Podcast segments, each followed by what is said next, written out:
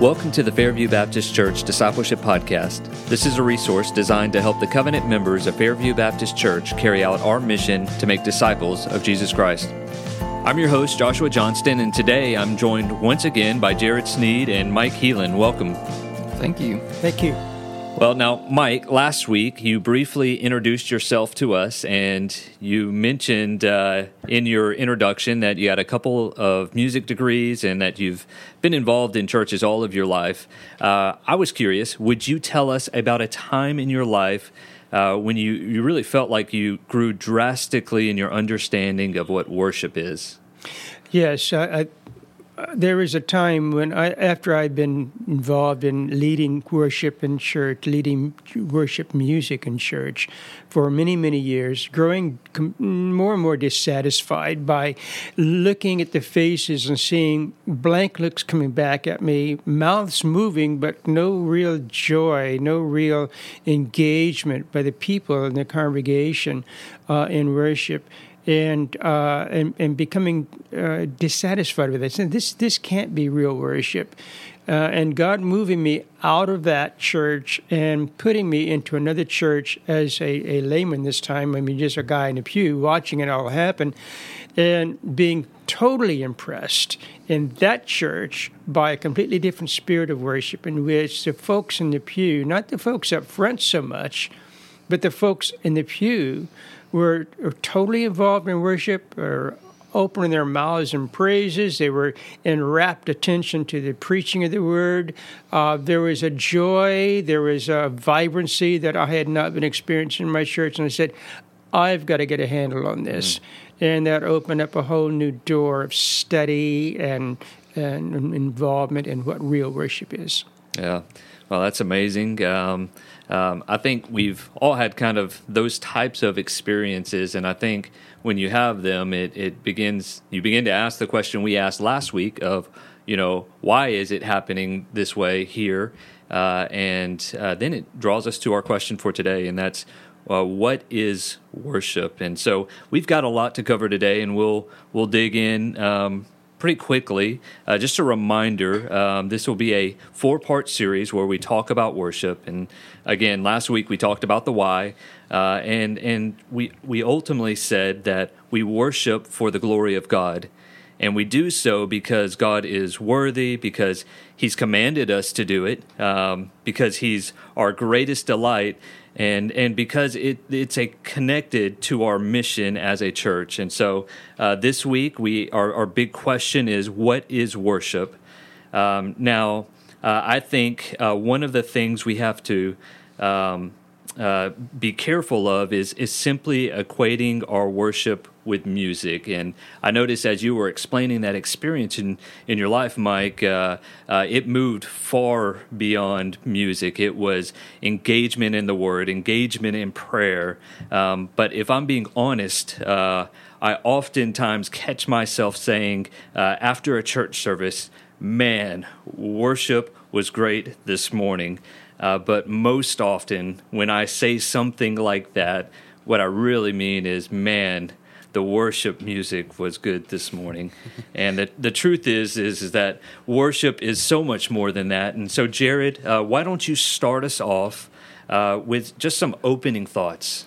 Yeah, well, uh, music in church can be part of worship. It is part of worship. Uh, but honestly, it's just a, a small piece of it. Um, if I was to answer what is worship. Uh, I would say that worship is our proper response to God. And that's not original to me. Uh, I've learned that from others over the years. Um, but last week we were saying that worship is for God's glory and that worship is a proper response to his character and deeds. And when I say proper, uh, I say proper because humans are always worshiping something. We can't stop worshiping we were made to worship. And so we are either worshiping God or uh, because of our sin, we are worshiping something else. That's what idolatry is.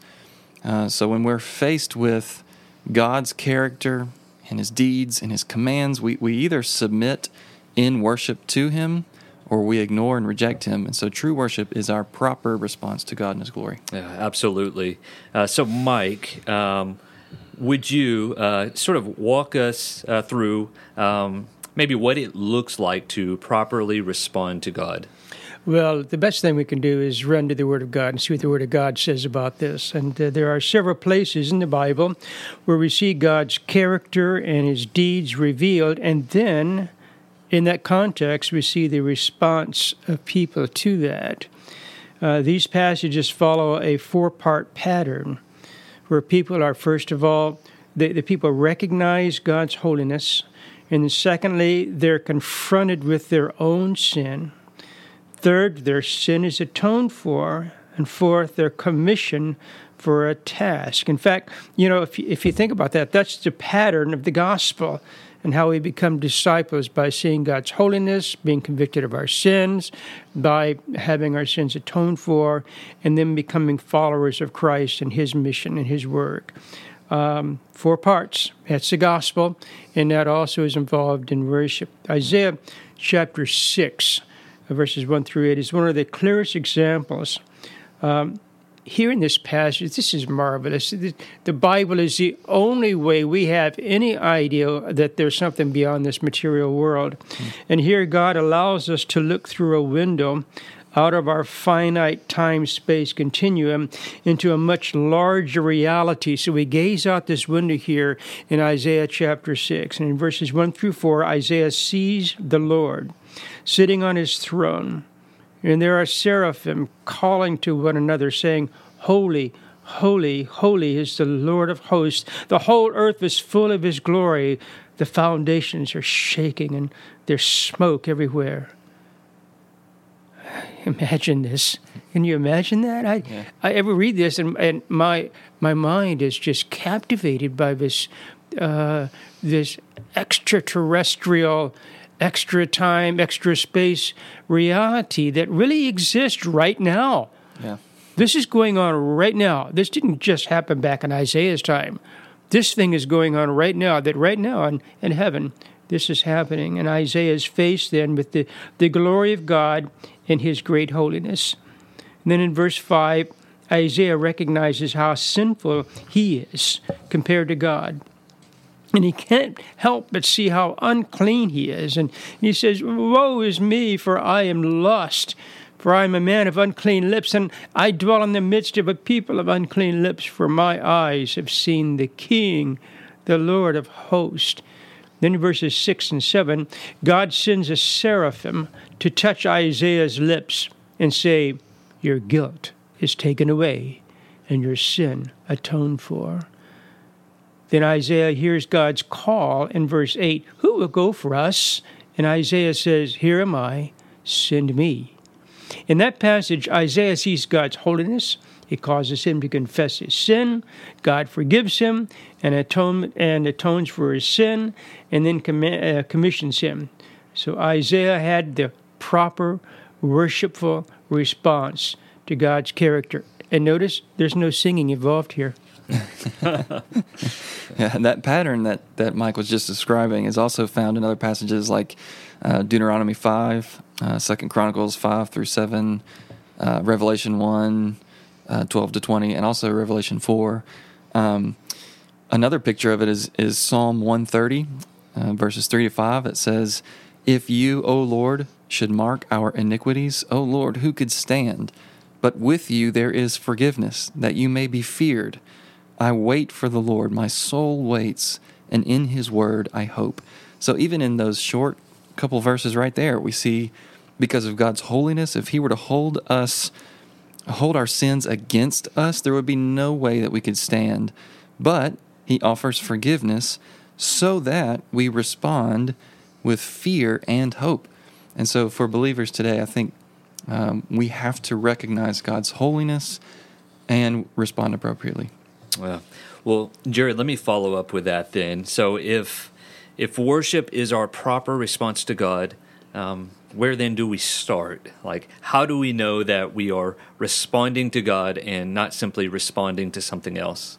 And we have to start with the Bible. So, the only way to see the glory of God and who He is, His deeds, His character, we have to start with the Bible. If we don't get our information about who God is from the Bible, then we end up responding to some version of what we think God should be like uh, that we we make up in our minds. So, and at that point, we're responding basically to an idol of our own making. So, if it doesn't come from the Bible, we're we're making up uh, who we think God is, and so we have to understand God from Scripture.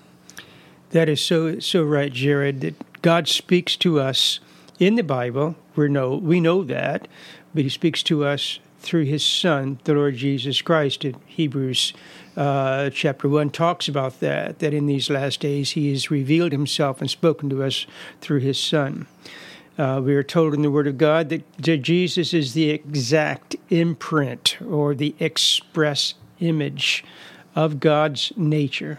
So we ultimately have to look to, at Christ to understand God's character and deeds.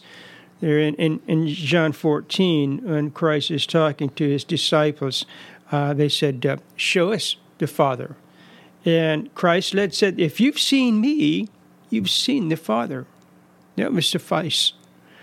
And so um, Jesus' greatest act and his most glorious deed is the gospel, the good news yeah. that Jesus, there was he was perfectly holy. He would take on our sin to atone for us and give us his righteousness by grace through faith. That's the great exchange that we hmm. exchange our unholiness, our unfilthy rags, for His holiness, His righteousness. And that is only accomplished through what He lived and how He gave Himself to die on the cross. This means that we have to focus ourselves and center ourselves on Jesus and plant our worship feet on the Bible. Hmm. Worship is about God, it's not about us. We often think that. We often like to, to put ourselves in the center of, of everything, including worship, but worship is not about us. So, this Christ centered, gospel oriented, Bible saturated worship uh, should happen in our daily lives and in our churches as we meet on Sunday mornings, our, uh, our corporate worship. Now, we respond to God by our obedience. We, we respond to God by denying ourselves. We respond to God by evangelizing and discipling. We respond to God by, by serving and loving others, and, and by praying and singing, by hearing a sermon, or just by stilling our hearts before Him, among other ways. In fact, we respond by being living sacrifices, according to Romans 12, verses, verse 1. Oh, that's so good. Um, and, you know, just sort of like we said in our in our last episode, uh, it's it's really this type of response that that ultimately brings God glory. Yeah. Um, at the same time, um, I, I, do believe that we certainly have to talk about our emotions because God has created us, and as we've said, our emotions are are a part of who we are. Um, but we've also said that worship is not about making ourselves feel good. Uh, instead, it is a response to God or a response into who God is and what He has done. But we also know that it's God uh, who, who delights in us and satisfies us, and, and we should have joy in His presence, and, and those are emotions. And so I would ask, uh, Jared, what role does emotion play in worship? Yeah, there's a um, there's a quote by a guy named Ronald Allen. It says that uh, worship is an active response to God whereby we declare His worth. Worship is not passive, but it's uh, participative. Uh, worship is not simply a mood, it is a response. Worship is not just a feeling, it is a declaration. So it's a response, a declaration. We're declaring His worth, but it, it also does have mood and feeling. Uh, so emotions are not a bad thing as long as they are not the thing that we are responding to.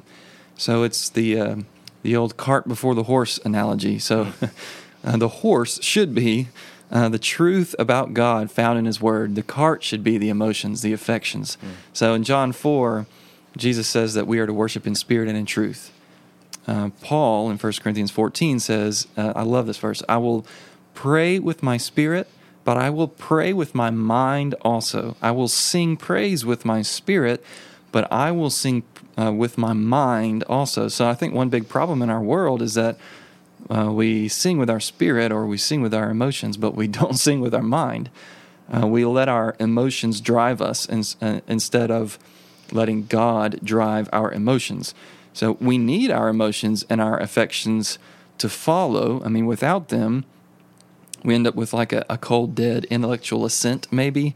But that's not worship. Uh, but but spirit or emotion with no truth or no mind is like a passionate emotionalism that ends up also not being true worship. So we we have to fill our minds with truth about God from his word, who he is, what he's done, and then let that be the thing that affects our hearts and stirs our hearts in love and adoration. So if, if we begin with this idea of pragmatism, then we end up missing it. Pragmatism says that if I do things a certain way, I will get a certain result. So if I set up the room, for example, in a certain way, then I will be more comfortable to worship. Um, it, it, basically says that I can control feelings by what I do, uh, and that's just not um, the best way to go about worship.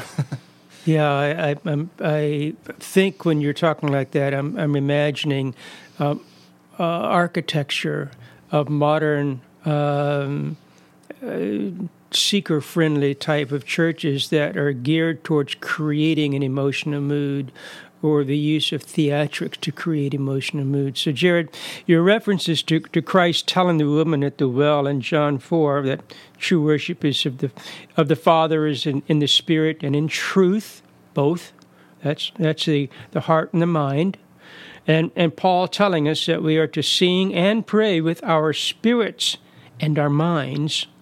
They, those are key passages that, that, uh, uh, that really tell us a lot about this matter of emotion as it relates to our minds in worship. Mere intellectual forms of so called worship do result in cold, dead formalism. I've been in churches like that, and uh, that's not real worship. Um, there, it's it's a form that people go through thinking they're they're connecting God when through something they do, some formalism, but that's not worship. That's not what the Bible talks about worship because there's no spirit there. And on the other hand, the the attempt to make worship strictly an emotional act with no emphasis upon the role of the mind in discerning and giving assent to great theological truth borders on. Let me say this: borders on paganism. Mm-hmm um, because what's the difference between someone singing something or doing some emotional act with no thought um, and and someone who is a, a, mere pagan doing the same thing? Then this is regardless of how much religious talk may be thrown in. We can throw a lot of Jesus words into into our worship, and if we really aren't thinking about it, we're just creating an an emotional atmosphere. We're missing worship. So worship is not a mere emotional experience, and we must not judge the depth of our worship simply by sentiment, by how we are moved by it. Later on, when we're talking about music and worship, I'll have more to say about this. Yeah, I, th- I do think that this has direct implications on music specifically, so I am excited to get to that point too. well, uh, let me uh, sort of summarize what we've talked about this way uh, worship is our proper response to God when we are faced with His character, His deeds, and His commands. And, and it's not without emotion. Instead, it's who God is and what God has done, which then in return affects our hearts and, and, and as a result, our emotions. Yeah. Um, well, Jared, we are just about out of time. Um, could you tell the people uh, what they can expect on the next podcast? Yeah, so since we've talked about in the last episode the why, uh, like why we worship, and today is what worship is, then I think next time uh, we could summarize it by um, saying how we worship or talking about how we worship. After that, I think we'll discuss uh, the impacts of how of the gathering of our local church specifically. Uh, very good. Well, uh, we have uh, one more question, men. Are you ready? Now, this is a very important question, as as are all of our questions at the end. Uh, and so, the question I have for you, and I really want this one to sink in. This is going to be big, isn't it? It's, it's going to be I'm salivating already. I can't imagine uh, about a, a, quarter pound. um, is a hot dog a sandwich? Why or why not? Uh, I uh, it is not a sandwich. It is its own class of food. I mean, you've got like hamburgers, Hmm. sandwiches, and hot dogs. Like it's a it's a different thing. So it, it's a, it's in its own classy it's, class. It is its own classy yeah. class. No, no, no, no. I would have to beg to differ with you on that because uh, what's the definition of sandwich? You've got two pieces of bread with a with the bologna in the middle, and because instead of the bologna, you've got a, a frankfurter here. Is I it mean, two pieces of bread? If it's joined together? Uh, usually, my hot dog buns they split. That's true. That's true. But I um, was I spent I spent eight years in the Chicago area, and they have mm. it's called a Chicago hot dog, and it's got everything except the kitchen sink in it. But it's still basically um, a, a, a frankfurter, a all beef wiener in the midst of uh, a bread, and so um, yeah, that's my definition, that's a sandwich. Yeah. Mm. Well, in full confession, I've never looked up the definition of a sandwich, so I'm going to have to take your word there. now, um, I will push back a little bit on um, uh, on our podcast. The way we approached it, we said, well, like let's turn to God's word first and let that then kind of uh, inform us. Uh, I'm actually going to uh, speak to this question from my own personal experience, and I know that's ah. dangerous. Uh, I'm going to have to agree with Mike that it is a sandwich, um, but I'll tell you why. So in Thailand, uh, I had this experience, and this is a common experience. I realize they do this all over Thailand. I was asked would you like an ice cream sandwich? And I mm. said, Sure. You know what form that sandwich took? It was a hot dog bun with two scoops of ice cream right down the middle. It was it was a literal sandwich. And I said, "You know what?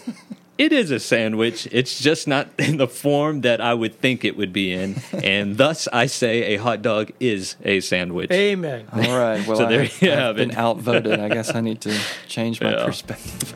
well, uh, gentlemen, I want to thank you so much for joining me today, and I look forward to our next time. Um, until then, Fairview, may we exist to make disciples of Jesus Christ.